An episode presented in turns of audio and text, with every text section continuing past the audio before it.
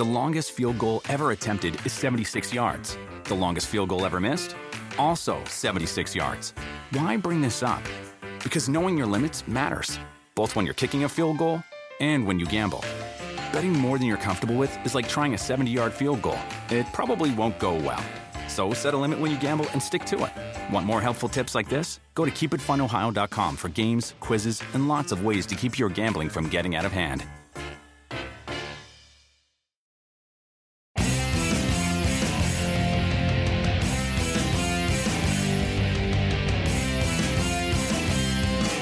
January 17 edition of PFTPM. We do it on most Wednesdays during football season, after football season ends. I'll figure out how often to do it moving forward. Good news for those of you who were complaining about the audio quality. I've gotten my special microphone fixed. Now you can go back to complaining about the blinking green light, which was absent when the audio was simply from the computer. So you can't have everything. You can have a free podcast, though, here, and I'm going to go over some subjects and then answer some questions, as I typically do on Wednesdays. I'm going to try to keep this one to a half hour today, just because I got other things to do. But I wanted to make sure I checked the box on doing, as promised, the Wednesday edition of the PFTPM podcast. I want to start with a look ahead to the divisional round. From one perspective, with two of the teams. You've got both the Packers and the Texans going on the road Saturday and Sunday to face off against the number one seed in each conference 49ers in the NFC, Ravens in the AFC. Over the years, that one seed that is at home for the wild card weekend is potentially vulnerable against a team that wins in the wild card weekend and that had to win in the final week of the regular season when that one seed was quite possibly taking its foot off the gas, as both the 49ers and the Ravens did. Let's start with the Packers. The Packers go to Dallas after beating the Bears week 18 to punch their ticket to the postseason. Remember, a year earlier with Aaron Rodgers at quarterback, they failed to beat the Lions, didn't make it to the playoffs. This year, they get in as the last seed in the NFC. They become the first seven seed to win a super wild card round game and they gain a ton of confidence. It kind of reminded me of when the Packers beat the Falcons in the divisional round 2010. 48 20, I think was the final score. Destroyed the Falcons, who were the one seed. That was just another step on the way to the Packers making it to and winning the Super Bowl. And that was before anybody regarded Aaron Rodgers as one of the greatest quarterbacks of all time. Now, here we are with the Packers having a chance to go in and maybe catch the 49ers flat footed. It will not be easy. But think about the pressure on the two teams. There's none on the Packers. Nobody expects them to win. It'll be a win if they just cover the spread. 49ers, all the expectations are on them. Now, they may be good enough to overcome it. They may be good enough that it doesn't matter that it will be eh, three weeks between them playing in games that mattered while the Packers keep grinding away and winning and building confidence. But we've seen a couple of postseason games in recent years between the Packers and the 49ers with Aaron Rodgers at quarterback, and they didn't go well at all for the Packers. This is the opportunity for the 49ers and the Packers to give us a game that maybe will be exciting, maybe will be close, and may involve the Packers finding a way to upset the heavily favored number one seed. And I want to give yet again more praise to one specific individual in the Packers organization and to the Packers organization generally. Let me start there. I made the point over the weekend about how these multi billion dollar businesses that are NFL teams are run like mom and pop shops because you get the team in the family. Somebody accumulates enough cash that they can afford a team. They buy the team. Then whoever it was in the family that had the money to buy the team dies. Somebody else gets the team. Somebody who may have no qualifications whatsoever to run a team, not even the first idea how to run a team, is sitting in the captain's chair of this entity that's worth 8 billion, 7 billion, 10 billion, who knows? It's crazy when you think about it. As I've said before, there's no test you have to take to become an owner. You got to take two tests to drive a car written and you have to go out and show you can drive the car. You don't have to do anything to become an owner. Either have enough money to go buy the team or you're related by blood or marriage to the person who dies and decides to make you the winner of an NFL franchise. It is nuts, except in Green Bay. Now, they didn't plan to become a corporation. They needed money back in the early days of the NFL. The NFL hadn't thought to say to the Packers, let's not do this because you're going to create a mess. You're going to make it impossible for anyone to ever buy the team. We can never move the team to a larger market, which works out perfectly for Green Bay. Not so much for the NFL. Although I think it's great for the NFL to have that one city that's got the throwback feel to it because the Packers are never going anywhere. So, the corporate structure. I mean, think about this Mark Murphy, CEO of the team he earned that role through experience, education, and demonstrated qualities that the board of directors were looking for in a president of the team. This isn't something that just falls to you because you're the family member that the owner who died decided to give the team to. No, you have to go out and earn it. And that's why, even though the idea of corporate control of the NFL is a little scary on the surface, it's got to be better than having these teams passed around from family member to family member with no idea that anyone who gets control of the team is going to know what they're doing. And they're going to make bad decisions. They're going to fail to get along with great coaches. They're just going to run the team into the ground. Maybe they're going to be too cheap. Maybe they don't care about winning. They just care about taking their cut of the national TV revenue. So, at some level, it would be better to have corporations owning these teams because then there would be a CEO who is qualified, at least has some objective qualifications to run a team and experience. And then you would have a board of directors overseeing the whole process. You'd have corporate governance committees. It wouldn't just be the whimsy of one person doing whatever they want. At times, it's been a detriment for the Packers because sometimes you need someone to roll out of bed and come to work and say, You're fired. Most of the time, though, it's probably better to have someone who truly is qualified to run a team running the team. That's my praise for the Packers generally. Specifically, we need to give more credit to Matt LaFleur. And I'm not supposed to disclose any of my votes for the AP awards, even though apparently the betting locks at the end of the regular season. So it's not like I'm going to move the needle by saying this person or that person is on my ballot. I said this on PFT Live. Matt LaFleur is on my three deep coach of the year ballot. I'm not going to say which spot. Matt LaFleur deserves greater consideration and respect for what he's done with the Green Bay Packers. Think about what he walked into. Oh, oh, oh, oh. What do you mean? He walked into a situation with the greatest quarterback of all time. Yeah, you could say that, or you could say he walked into a situation with a passive aggressive, delicate genius who wanted to do things his way, who used the media to set up a situation where Matt LaFleur had to completely abandon the way he wanted to run his offense to give Aaron Rodgers the power to change the play at the line of scrimmage to whatever he wanted, whenever he wanted, even though that's not the way the offense was designed. And Matt LaFleur wisely realized, you know what? If I'm going to get the most out of this guy, I got to figure out how to coexist with him. I have to adapt to him. I can't expect him to adapt to me. Plenty of coaches would have just provoked a fight with Aaron Rodgers and run him out of town before the relationship even got off the ground.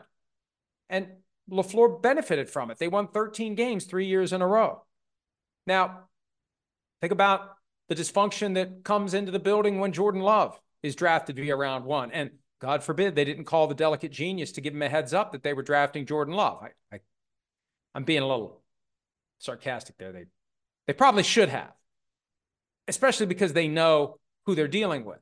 But maybe they deliberately didn't tell him because of that. They wanted to wake him up a little bit, and it worked. MVP 2020, MVP 2021, Matt LaFleur guiding the ship the entire way.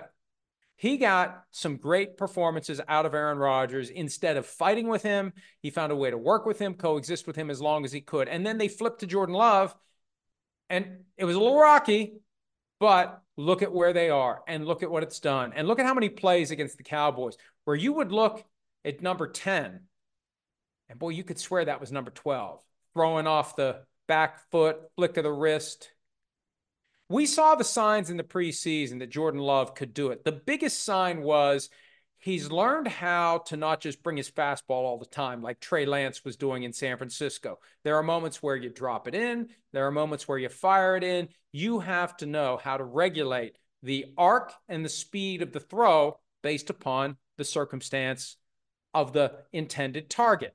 Do I need to cut through the space between me and the receiver, or do I have to drop it in over the top of maybe the outreached arms of defensive back? Jordan Love was showing us that in the preseason, and we had some fun with our friend Adam Schein when Schein, and I think he was doing it to be entertaining, but you know, the idea that Jordan Love can't play and that Jordan Love's going to be a disaster. And Schein has since backtracked wisely, as as I did after I said something about the Ravens doing something or having something done to them by the 49ers that I was wrong about. When you're wrong, you just got to admit it and move on. And Schein has admitted he was wrong about Love, and I thought he was wrong. I I thought Love was going to have something. And about halfway through the season, it's like oh, I'm not quite sure what they have. And the Packers weren't all that bashful about saying, hey, the rest of this season is pretty important for Jordan Love. And look at what he's done. Made it to the final eight, has a chance to go to San Francisco and beat the 49ers and vault into the NFC Championship, which would either be the Buccaneers hosting the Packers or the Lions hosting the Packers. Either way, it's an old NFC Central rivalry. What if we get the Bay of Pigs as the NFC Championship game, like we did a few years ago when it was Aaron Rodgers and Tom Brady, although this time it'll be Jordan Love and Baker Mayfield. From the AFC's perspective, similar dynamics, even though the Texans weren't the seventh seed. They were the four seed that was favored to lose at home to the Browns. They were the none of the above winners of the AFC South. And look at what they did 45 to 14, destroying the Browns, embarrassing the Browns, and propelling themselves into a rematch with the Ravens. It goes back to week one. 25 to 9 was the final score of that game you look at it and you say, okay, you know, the Ravens man handled them right out of the gates. No, you watch that game, it's a close game. It wasn't until later in the game that the Ravens pulled away. Texans gave them a good fight. And the Texans are going to go in and give them a good fight this weekend. I I really feel like one of the number one seeds is going to lose. I'm probably not going to have the guts to pick one or the other because here's what will happen. If I pick the 49ers to lose, they'll win and the Ravens will lose. If I pick the Ravens to lose, they'll win and the 49ers will lose. So I'm probably going to go chalk with the one seeds.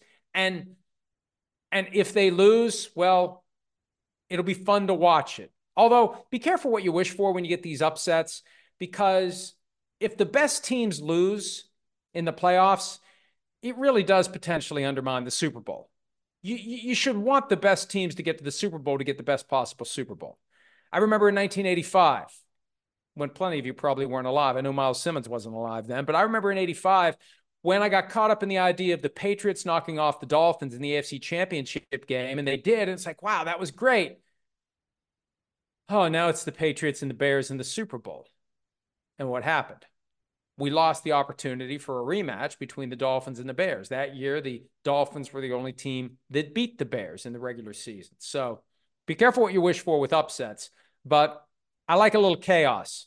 And my point is, there could be some chaos between Saturday, Packers 49ers, and Sunday, Texans at Ravens. And one other thing about the Texans, and I love watching CJ Stroud because it's one thing to have the Texans on with all the other games being played, watching six, seven, eight, nine, ten games at once. It's another thing to be able to just watch the Texans. I like watching CJ Stroud. One thing I like about his game and one thing I respect, well, pay attention to this on Sunday.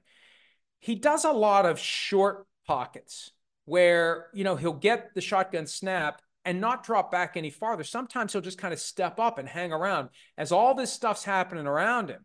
He's not trying to back away from it. He stays in the middle of all of it and finds lanes, even though he's not, you know, six five where he could see over everyone. He finds ways to get rid of the football while he's in the middle of that storm. It's almost like he thrives in that chaos that comes from the blender that you find yourself in the middle of if you don't take a deep drop. So pay attention to that. Watch, he probably won't do it at all on Sunday against the Ravens, but I noticed it several times against the Browns, and it's just fun. It's it's risky, but it's admirable to see him in control of his faculties, processing information, so much for that S2 test, and delivering the ball to open receivers when he is closer to the fray, to that cluster of bodies, than a lot of times when you see a quarterback deeper. Yes, a traditional pocket emerges around him, but this is CJ Stroud more like in the eye of the storm. And it's just fun to watch when it happens. So both of those games with the one seed. Yeah, watch, there'll be blowouts. The one seeds will win easily. But, but history tells us all it takes is something early that knocks that one seed off balance. And all of a sudden, what I think happens psychologically, you start to feel that special season that you compiled one week at a time begin to evaporate. And oh my God, I can't believe in one three hour stretch on a Saturday in January or a Sunday, that's it. It's gone. Just like that, it's gone. And we can't get it back. And it's just not our day. And that's something that has happened to one seeds more often than you realize in the divisional. The longest field goal ever attempted is 76 yards. The longest field goal ever missed? Also 76 yards. Why bring this up? Because knowing your limits matters, both when you're kicking a field goal and when you gamble. Betting more than you're comfortable with is like trying a 70 yard field goal, it probably won't go well. So set a limit when you gamble and stick to it. Want more helpful tips like this? Go to keepitfunohio.com for games, quizzes, and lots of ways to keep your gambling from getting out of hand. My cat Rachel is the silliest cat I know. One time, she played inside a paper bag for three hours. What a mystery.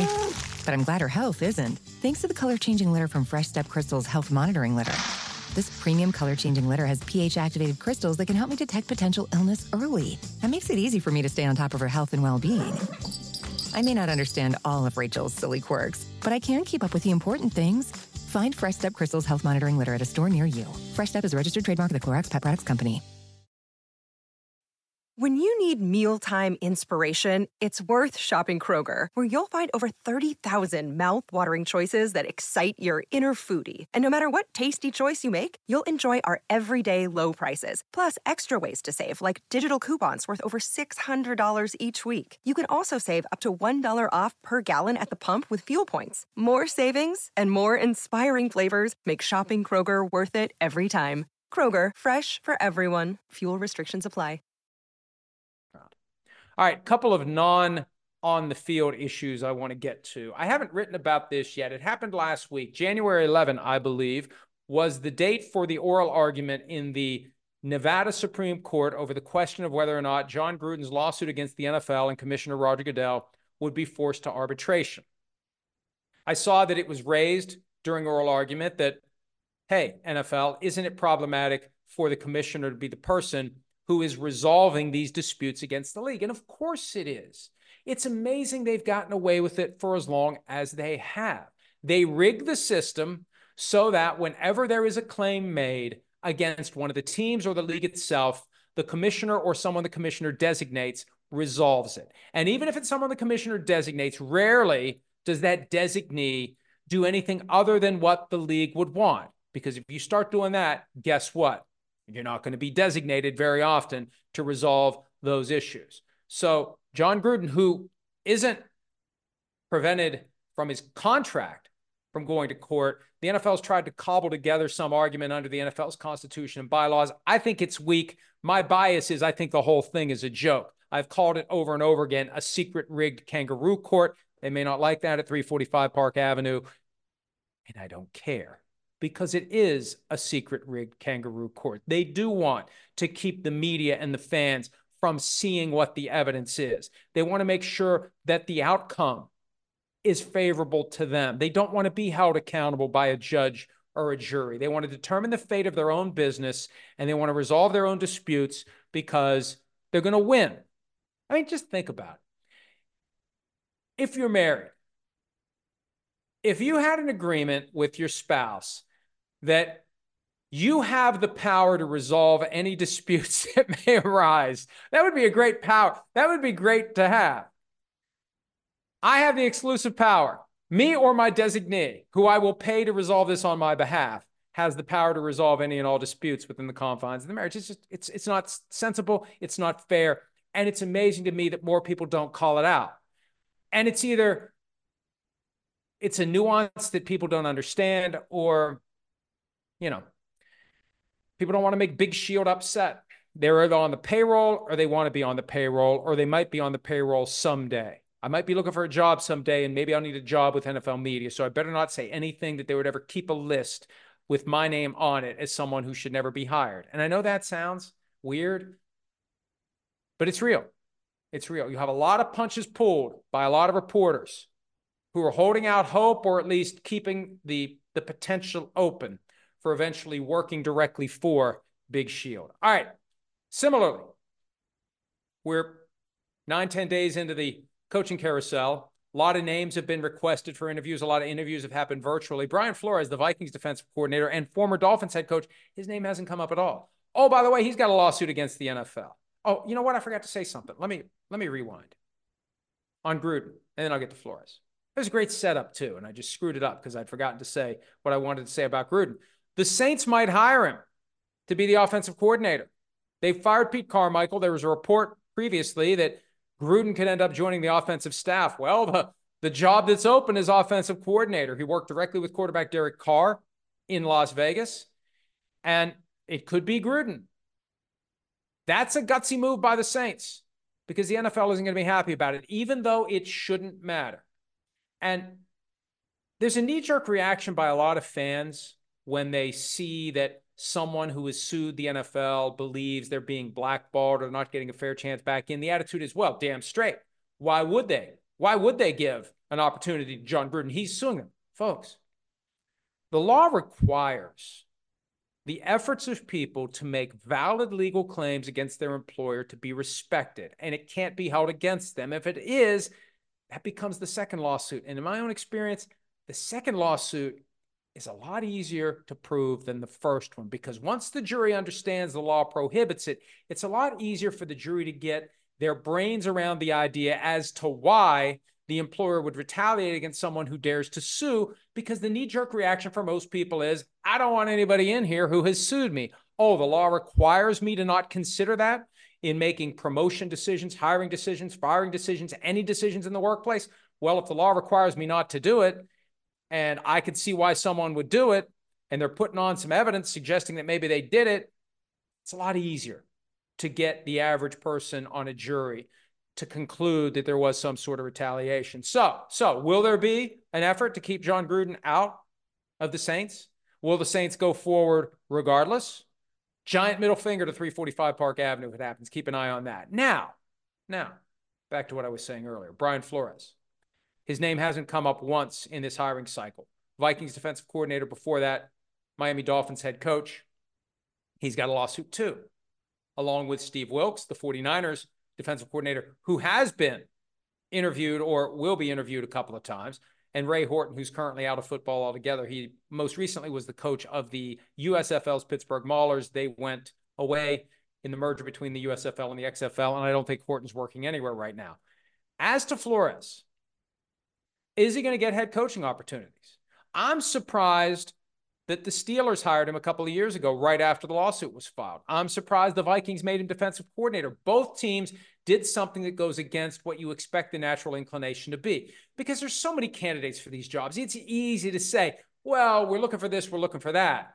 You can throw a rock and get somebody who's qualified to come in and run a defense or be a defensive assistant. Vikings did the right thing looking past the lawsuit and hiring Brian Flores to be the coordinator. Will other teams do the right thing and look past the lawsuit and give Brian Flores consideration to be a head coach again? The easy out is to say that the Vikings fizzled down the stretch. They lost four in a row and I believe six of their final seven, just like the Eagles. It's not the kind of thing that propels any member of the staff into serious consideration for jobs in the current cycle but it's something to keep an eye on. In that case, it just shows you how slowly this moves. The Gruden case was filed November of 2021. And just last week, they had oral arguments before the Nevada Supreme Court on the question of whether the case is going to be forced to arbitration or play out in open court. More than two years later, we still haven't resolved where this case is going to go forward. Same thing with Flores and Wilks and Horton. Case was filed February 1, 2022 here we are, January 17 of 2024, and we still haven't gotten a final and conclusive ruling from the presiding judge who was asked to reconsider the original decision on which claims get carved out for arbitration, which claims get carved out for litigation in open court. A preliminary decision has been made that sends some to arbitration and allows some to go to court but there was a request made, at least by the Flores camp, if not by the NFL, to reconsider that ruling. And I haven't seen a resolution of that. Maybe there has been because I've been so caught up in what's happening in the NFL, but I think I would have seen it by now because there would have been statements issued by the lawyers and the lawyers representing Flores typically will send me a statement if it's good, bad, or otherwise for their client. And the NFL will send out statements as well if they get what they consider to be a good outcome in court. So that's that. Said I wanted to go a half hour. We've already gone a half hour. All right, let's answer some questions though. And I have several that I noticed. I usually don't look at these ahead of time. This time I did a little bit, and uh, off we go. PFTPM Posse. Where do the Cowboys fans go from here? It's the same thing every year, and it's becoming unenjoyable. Has the star become so big that the pressure from the playoffs is too much since a Cowboys loss is bigger news than most other team wins? That gets back to something that Dak Prescott said during the season. He kind of blamed the media for hyping up the Cowboys when things were going well and setting them up to step into a trap, which is just kind of ludicrous when you think of it. It's our fault. It's the fans' fault for saying Cowboys are great, Cowboys are great, Cowboys are great. It's on you, the team, the players, the coaches, to get that noise to be ignored and to always be looking for something to have a chip on your shoulder about. Find something negative out there. Some moron who dares to say that the opposing team is going to kick the shit out of you, for example. Find anything you can to try to keep your edge. And they are, and it's not really victimized because it's great for their business. They make a ton more money selling stuff. They have a much greater following. The numbers that they generate are off the charts. The team is more valuable. I've wondered from time to time whether this whole Jerry Jones, I really want to win a Super Bowl. I'd write a check the size of which you wouldn't be able to imagine if it guaranteed winning a Super Bowl, yada, yada. I think there's a chance he's just being a very good and very aggressive carnival barker because he understands he's got to sell. In order to get the fans fully engaged, he's got to be fully engaged because he's the fan in chief. You need people to show up and spend money on tickets that are expensive. You need people to buy a bunch of expensive crap at the game. I still remember 13 years ago getting a tub of a couple day old popcorn, frankly, at the Super Bowl at Jerry World for 15 bucks. And it was, you know how when popcorn starts to get that point where it's lost its freshness and it's kind of squeaky? It was 15 bucks. So you need people to go and spend and watch your games on TV and buy jerseys and get excited and be excited and be engaged. I don't know. I it came up earlier. I was on the score in Chicago. There's a thought that Jerry Jones won't pay the Mike McCarthy buyout, that that's what's going to save him. He'd have to pay Mike McCarthy for one year. Jerry didn't like to do that. Well, I mean, if you truly want to upgrade, who cares? Who cares? That money is nothing. He's got a half billion dollar yacht for crying out loud. Does he really want, as he said it back in 2012, glory hole, or does he just want more money? And, you know, I, I feel bad for him if he truly is tormented by losing every year. He's at the point in his life where he should be able to enjoy himself. He's been successful, wildly successful, successful enough to buy the team. He's been a great representative of the NFL. He's innovated things. The team has grown and grown. He's got so much money. He Anytime you have a half billion dollar yacht, you've won the game. At some point, you can, you know, take a victory lap and enjoy yourself. But he creates the impression he's tormented by these losses, as the fans are. And I don't know that it gets any better anytime soon, especially if they stick, all due respect, with Mike McCarthy. All right. PFTPM Posse, how much money did Dan Quinn potentially cost himself with the performance of the Cowboys defense this past week, considering he's a hot candidate this cycle, particularly for the Seattle job? Myles Simmons and I were talking about this today on PFT Live. How do you sell Dan Quinn to the Seahawks fan base? How do you sell Dan Quinn to the owner of the Seahawks after 48 points were allowed by the Packers? I think that makes it harder for Quinn to get the job in Seattle or to stick around and be the successor to Mike McCarthy. Dr. J144, the Jim Irsay situation seems to be quite sensitive and understandably so. Reminds me of when Tom Brady got divorced and nobody wanted to break it. How do you personally handle reporting versus being respectful in sensitive situations like those? It's case by case. It's guided by our sense of what's appropriate, what's not appropriate, what's right, what's wrong. In a situation like this, where you're talking about a serious illness and there's no information being provided by the Colts or the family. We just sit back and wait.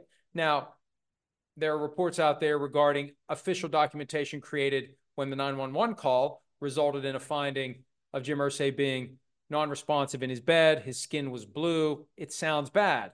We're not going to fill in the gaps with speculation. We're not going to fill in the gaps with rumor. We're going to sit back and wait for whatever official information comes out. And, and with a case like Brady, it became fair game because it seemed to be so intertwined with what was going on with the Buccaneers. His wife was a public figure, even more prominent than him. He was talking about it. It just made it feel like fair game. For most players, you don't want to touch it. For most of these things, you just try to be guided by, and I got 12 years of Catholic school. I feel guilty about everything. I worry about everything. You try to be guided by your innate sense of what's right and what's wrong when you're talking about a delicate situation like this. And you do take it case by case, and you hope that you ultimately make the right decision.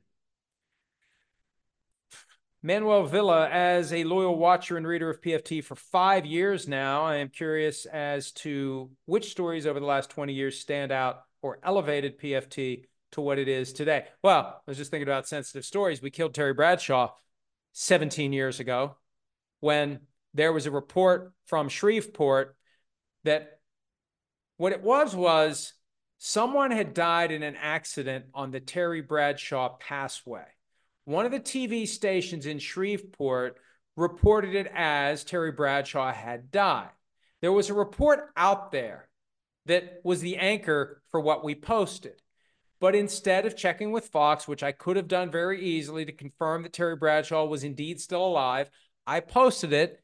And that's one of the things we've learned. And that's why we're very careful about what reports we use and who we credit and who we don't. And there are certain reporters we shy away from when they have a track record of, frankly, not being right about things if you're not right about things and we write about it and it ends up coming to fruition, we get blamed as much or more than you do. I can't even remember the name of the station in Shreveport that put out the idea convoluting someone died on the Terry Bradshaw Passway to Terry Bradshaw passed away as I, I don't remember what all I know is we did it. All that matters is we did it. Doesn't matter who originally did it. We took it and we ran with it. And that's something that I'll never be able to live down. Um, one of the news stories slash rumors that I think helped make a difference for us was when we reported in early 2005 the Vikings were exploring a trade of Randy Moss and that the prime candidates were the Raiders. We were out in front of that by a week or so, and it was one of those that just sounded shocking when it came out initially, but it came to fruition. The Mike Vick saga, and I remember when his cousin was arrested for marijuana possession. They came to the house and they discovered the dogfighting operation at the home in Surry County, Virginia that Mike Vick owned. And Vick just denied everything. It was right around the draft. Commissioner asked him about it, lied to his face, don't know anything about it. And I remember thinking, and this was when I was still actively practicing law. So I was in that mindset. I was in that world more, thinking, how hard would it be to prove that he knows damn well what's going on on this property that he owns? How many different gas stations, convenience stores, grocery stores, restaurants did he use a credit card over the years that would be very easy to track down that he was there? Because once you understand the layout of the land, there's no way he could have ever gone there and not known there was a dogfighting operation. So I had a very strong instinct from the get go that he was involved heavily in the dogfighting, and we pushed it and we pushed it and we pushed it. And some think, I don't believe it, but I know some think the feds wouldn't have even gotten involved because the local prosecutors seem to be inclined to just look the other way on it and not prosecute for whatever reason. Whatever reason. Maybe the prosecutor just didn't want to have to deal with a Mike Vick legal dream team because prosecutors are paid salary. They don't get extra money for taking on a high profile case where you're fending off some of the best lawyers money can buy. Regardless, it felt like the local prosecutor was going to let it go. Gerald Poindexter was his name, I believe. And some think the feds got involved specifically because I kept banging on this and banging on this. But regardless, that was one that gathered a lot of credibility for us because our instincts were right and we pushed it and we pushed it and we pushed it. And then it all popped and it vindicated everything that we had believed based upon the evidence that was coming out one news cycle at a time as this thing was unfolding pre Twitter in Surry County, Virginia. Those are just a couple that come to mind. I'm sure there have been more. It's been 23 years, and I'm starting to forget things. The longest field goal ever attempted is 76 yards. The longest field goal ever missed? Also 76 yards. Why bring this up? Because knowing your limits matters, both when you're kicking a field goal and when you gamble. Betting more than you're comfortable with is like trying a 70 yard field goal, it probably won't go well. So set a limit when you gamble and stick to it. Want more helpful tips like this? Go to keepitfunohio.com for games, quizzes, and lots of ways to keep your gambling from getting out of hand.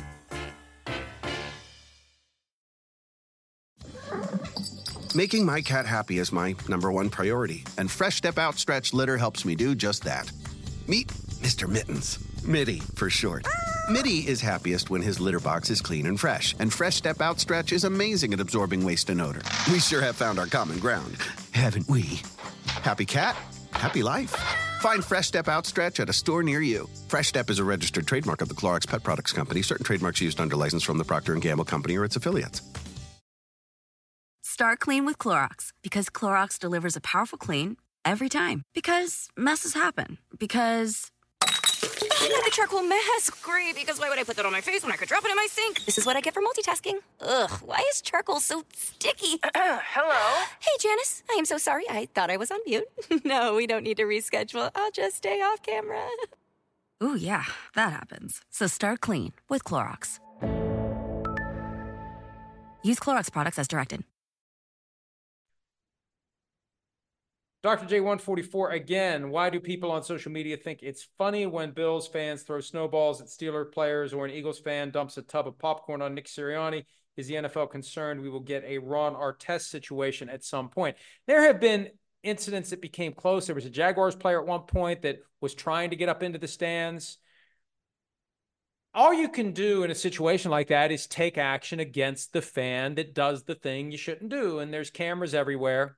Hey, we talked about this not long ago in a different context. A fan at Gillette Stadium who threw a beer on Tyreek Hill, banned for life and prosecuted or at least charged. A fan in Cleveland who threw a beer on, I believe, Logan Ryan, then with the Titans, banned indefinitely from the stadium there. Oh, and David Tepper throws a drink on a paying customer at the Panthers Jaguars game and gets a $300,000 fine, which is pocket change for him and no suspension at all. So I think that the stadium authorities, teams, et cetera, should be vigilant about taking action at anyone who crosses that line.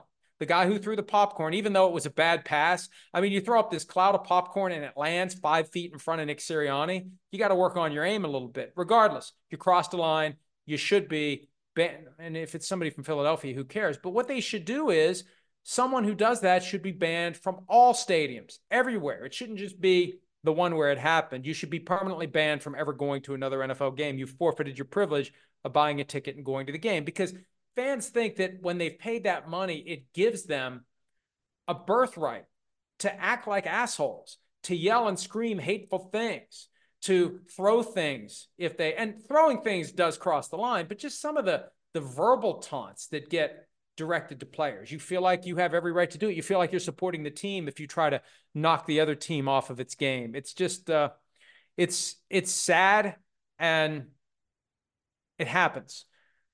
At least when someone crosses the line and throws something, that's when the NFL should mobilize and it should be a ban for life from every stadium if someone does it. And that should apply to owners too. Keith the Zed, do you think receivers are now like the proverbial canary in a coal mine as they can sense when something is off on an offense before the public does? AJ Brown, Stefon Diggs, George Pickens. I don't know that they're the canary in the coal mine. They're they're the symptom of the disease. That's where it becomes most obvious. They're the chest pains of a heart attack because you've got receivers who are upset that they're not getting the ball. And look, you can say they're being selfish. The reality is, a great receiver believes that in order to win games, which is what we're trying to do, you need to get me the ball. If you get me the ball more often, we're more likely to win games. So it creates frustration when the great receiver isn't getting the ball, the offense isn't moving, the team isn't successful, losses happen. So I don't call it canary in a coal mine as much as I view it as a symptom of a disease, a deeper issue that needs to be resolved. If you have a great receiver and you're not getting the ball to that great receiver, you've got a problem with your offense. Because if nothing else, even if the guy's not getting open down the field because he's being double covered or triple covered everywhere he goes, you can scheme the offensive plays to get the ball in his hands and let him do what he does. Short pass, jet sweep, put him in the backfield, whatever the case may be. You can get that player involved. All right, what else do we have? Kushmanzada, based on the positive organizational culture we're seeing and extremely good personnel offices of both teams, do you think the NFC rivalry of the 2020s is going to be San Francisco and Detroit? I still have concerns about how far Jared Goff can take the Lions. I need to see him make a big throw in a big spot. I need to see him exercise the demons of Super Bowl 53 when he had Brandin Cooks wide open twice on the same play, first half and second half. And surely in the second half, they spent some of the 25 minutes of halftime saying, We're going to use this play again. And this time, Jared, Brandin Cooks will be wide open. You got to get it to him. He saw him too late. He threw it off the mark. Jason McCourty ran over and picked it off. And that was that. He makes that throw to Cooks in that moment. They might have won the Super Bowl. Jared Cooks might still be Jared Cooks. Jared Goff might still be. Jared Cook was the tight end in the NFL for several years. Jared Goff might still be. Brandin, that's why I did it. Brandin Cooks, Jared Goff, Jared Cooks, Jared Cook. Jared Goff might still be the quarterback of the Rams. Kyle Schrader. If it's up to you, who do you hire at offensive coordinator for the Steelers and what do you do at quarterback? I mean, it's not up to me, and Steelers fans everywhere should be glad about that. I think I would definitely want to have a coordinator who has a plan for getting the most out of my quarterback, whoever it is. That's where it becomes a little backward because you're going to have to go out and hire a coordinator without knowing who your quarterback is, unless you're going to commit to one of the guys you currently have. And I wouldn't necessarily commit to one of the guys I currently have. All due respect to Kenny Pickett, there's nothing he does that makes you say, wow, I can't wait for him to do that again. It's very meat and potatoes between the buoys, not spectacular offensive play. Now, do you have a coordinator who has a certain system? And then do you go out into free agency and find someone you know who can run it? That's one way to go, but there's no guarantee you're going to get the guy who can run the system that the coordinator is running. So I would want a coordinator and a quarterback who can work together well, similar system, plays designed to get the most out of the quarterback, plays designed to not put him in a position to do things he can't do well. That's the key to good offensive football, in my opinion. Matt Kavner of the eight teams left, which are in the now or never considering their Super Bowl window. You know, I was thinking about this earlier. This is one of the ones I saw. I wouldn't say any of them are really in a now or never. I don't think any of them are on the brink of dismantling if they don't get it done. Let's run through them real quickly. The Texans, they're on the rise. The Ravens have a great nucleus of talent they're holding together. The Bills and the Chiefs are still firmly in the window because of the quarterbacks they have. It's not now or never for either of those teams as long as they have those two quarterbacks in Josh Allen and Patrick Mahomes. In the NFC, the 49ers, George Kittle said before the season that their window's closing, but I think he's referring to the older players. They're going to load it up with younger players. They've got the formula there to find the right player to come in, work with Kyle Shanahan. He puts together great plays on offense. The defense has been great. I don't think their window's closing. The Packers feel like the arrow's pointing up. The Lions feel like the arrow's pointing up, and the Bucs. I guess, but it's still not now or never. I feel like with Baker Mayfield, they could build something where they could be a force in the NFC for years to come. Dr. J144, would you rather have Trevor Lawrence or CJ Stroud for the next 10 years? One was billed as a generational talent, and the other, the media seemed to sh- slow to warm up to because people thought Bryce Young was better and they don't like being wrong. I I mean, I think it's a no-brainer. I want CJ Stroud. All due respect to Trevor Lawrence. CJ Stroud is already one of the best five quarterbacks in the NFL. Now, it's easy to say that without listing five quarterbacks because when you start listing the best five quarterbacks in the NFL, you end up with 10 of them. But he's one of the top 10, maybe one of the top five. I, I, would clearly take him right now over Trevor Lawrence. Even though Trevor Lawrence played through a lot of injuries this year, and maybe that had something to do with the Jaguars collapsing, I still would want CJ Stroud right now based upon what we've seen so far. All right, I should probably wrap this up soon. NFL leads thoughts on Jason Licht for executive of the year. Baker Mayfield was a bargain. Brady dead cap money. 10 starters from the last two drafts. I I hadn't really thought about it before, and he wasn't on any of the ballots for our executive of the year. It's weird that the AP slash NFL official awards don't include executive of the year. That was like traditionally a sporting news thing, if sporting news is even still around. So we do it every year. This year we had Eric DeCosta in large part for navigating the minefield that was the Lamar Jackson contract and relationship. Get to a point where you have a contract he's happy with, you haven't undermined the relationship, you put him at risk of someone else swooping in and signing him to an offer sheet you couldn't or wouldn't match. Nobody did. It was played perfectly. Everything else around Lamar Jackson, they've got a great team. They're the best team in the NFL right now, as evidenced by what they did to the 49ers on Christmas night. So I like the idea of Jason Licht.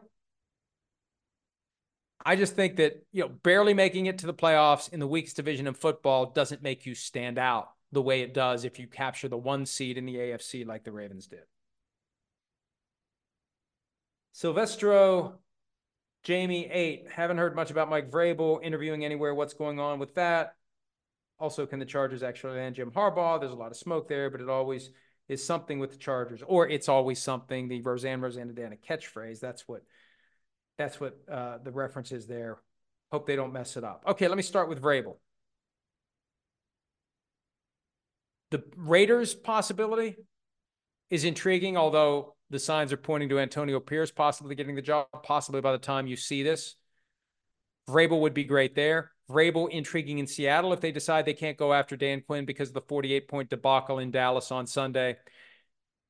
If and, and I'm not saying Andy Reid's going to retire, but if he does, and I think there's reason to believe that the Chiefs at least have it on the radar screen of possible outcomes once this season ends.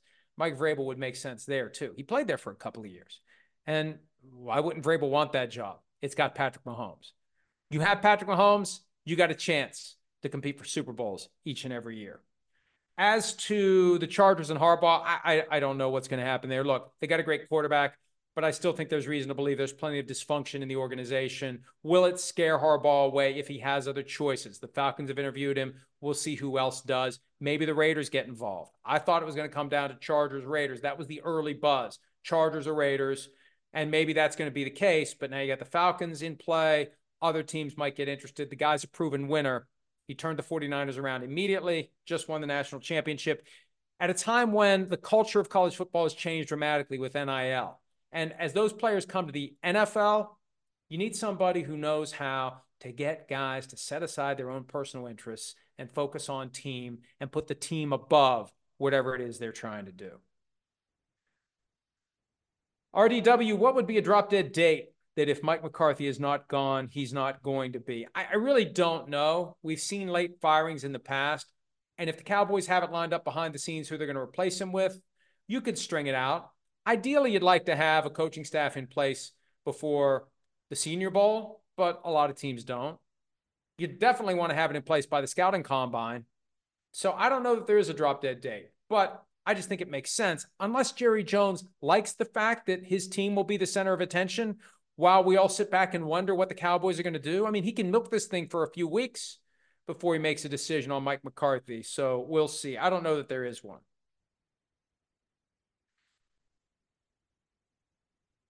Brady Romero nine is what the Krafts did to hire Jerod Mayo having a succession plan in place, a loophole to the Rooney rule. It just kind of seems like it violates the spirit of the rule. And are the Krafts a little more involved and hands on than most realize? Well, they might be more involved moving forward, but it was clear that Bill Belichick was running the show before he was let go and or they had a mutual parting. The succession plan for Jerod Mayo is legitimate and it does count as an exception to the Rooney rule. It's happened before. Jim Caldwell got the Colts job after Tony Dungy in 2009 with a pre existing succession plan in place, with a contract that was signed, sealed, and delivered to the league office. Jim Mora, the younger, after Mike Holmgren in Seattle, even though he lasted only one year before Pete Carroll got the job. And when Eric DeCosta became the GM of the Ravens, same thing. The Patriots had the deal in place, pre written, pre committed, sent to the league office to the point where if they would have opened the job up for a search, they would have had to write Jerod Mayo a very large check. They've made a contractual commitment to him that he was going to be the next coach. If they had decided not to, whatever's in the contract would have determined what his buyout would have been. It's legitimate, whether you like it or not. It doesn't violate the spirit of the rule or the letter of the rule because it specifically is allowed by the rule. All right. Ryan Nizet, will Joe Flacco or Damar Hamlin be the comeback player of the year? Yeah, we're not supposed to talk about our ballots or who we voted for or whether there's someone else that was our first choice. The comeback player of the year is very vaguely defined. It can be whatever you want it to be. There's a chance by next year, there's a chance there'll either be greater guidance or maybe another category, something like most improved player and comeback player of the year. But but still, it's kind of in the eye of the beholder as to what comeback means. Initially, it looked like this was Damar Hamlin's guaranteed. All you got to do is make the team and play in a game, and you're the comeback player of the year. Well, when you're playing 17 snaps on defense for the full season, it's a little harder to make the argument. And guys like Joe Flacco or Baker Mayfield become the candidates for comeback player of the year. Matthew Stafford, potential comeback player of the year. We'll find out on February 8th. All right. I should probably. Here's one David Mitchell. Assuming the new Washington head coach does not retain Eric Bieniemy, offensive coordinator, have you heard anything on where he might land? He might quietly be in the mix for the Washington job or the Atlanta job, but it's just it's never happened for him. It's so weird. And here's what'll be very interesting. If Andy Reid should happen to retire, do they bring Eric Bieniemy back to be the head coach? And if Reid stays, would they bring him back to be the offensive coordinator if there is no head coaching opportunity for Eric Bieniemy? Something to keep an eye on. All right. I'm just scrolling here to see if there's one last question to answer. How about this? Justin Pursuti, would the NFL ever consider hosting the Super Bowl in a cold weather city again, like they did Super Bowl 48 at MetLife Stadium? You know, that year they dodged a bullet by just like a day or two. I remember being up there for Super Bowl week. And then a few days after the Super Bowl, I guest hosted for Dan Patrick, whose studio is in Milford, Connecticut. And I remember being in the car back and forth hotel up there. And the, there was one day where it was just snow and slush and crap the whole way. So it could have been very bad.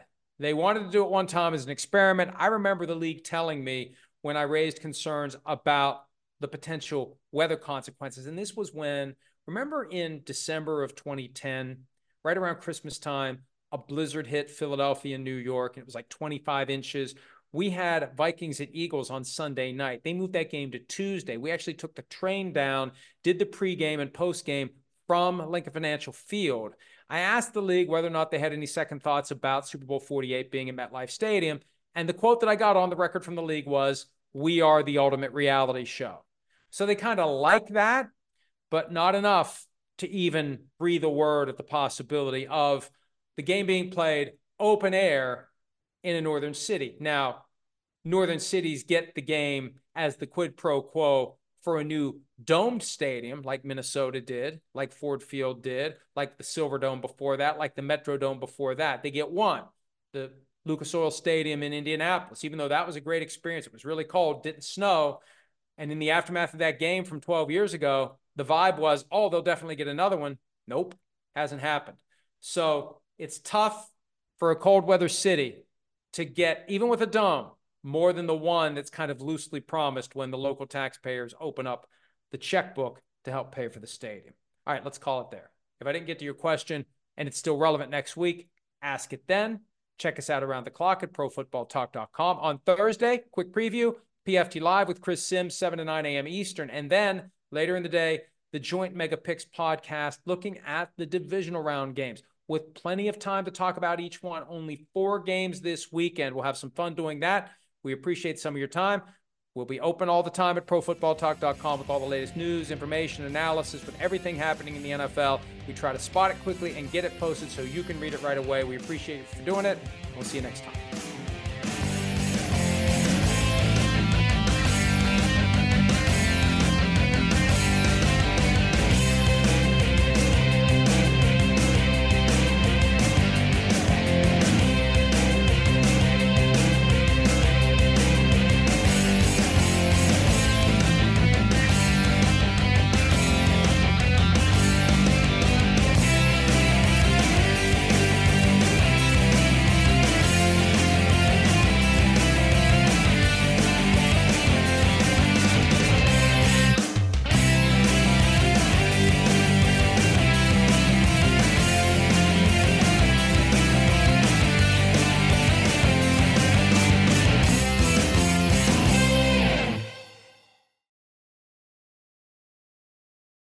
Longest field goal ever attempted is 76 yards. The longest field goal ever missed?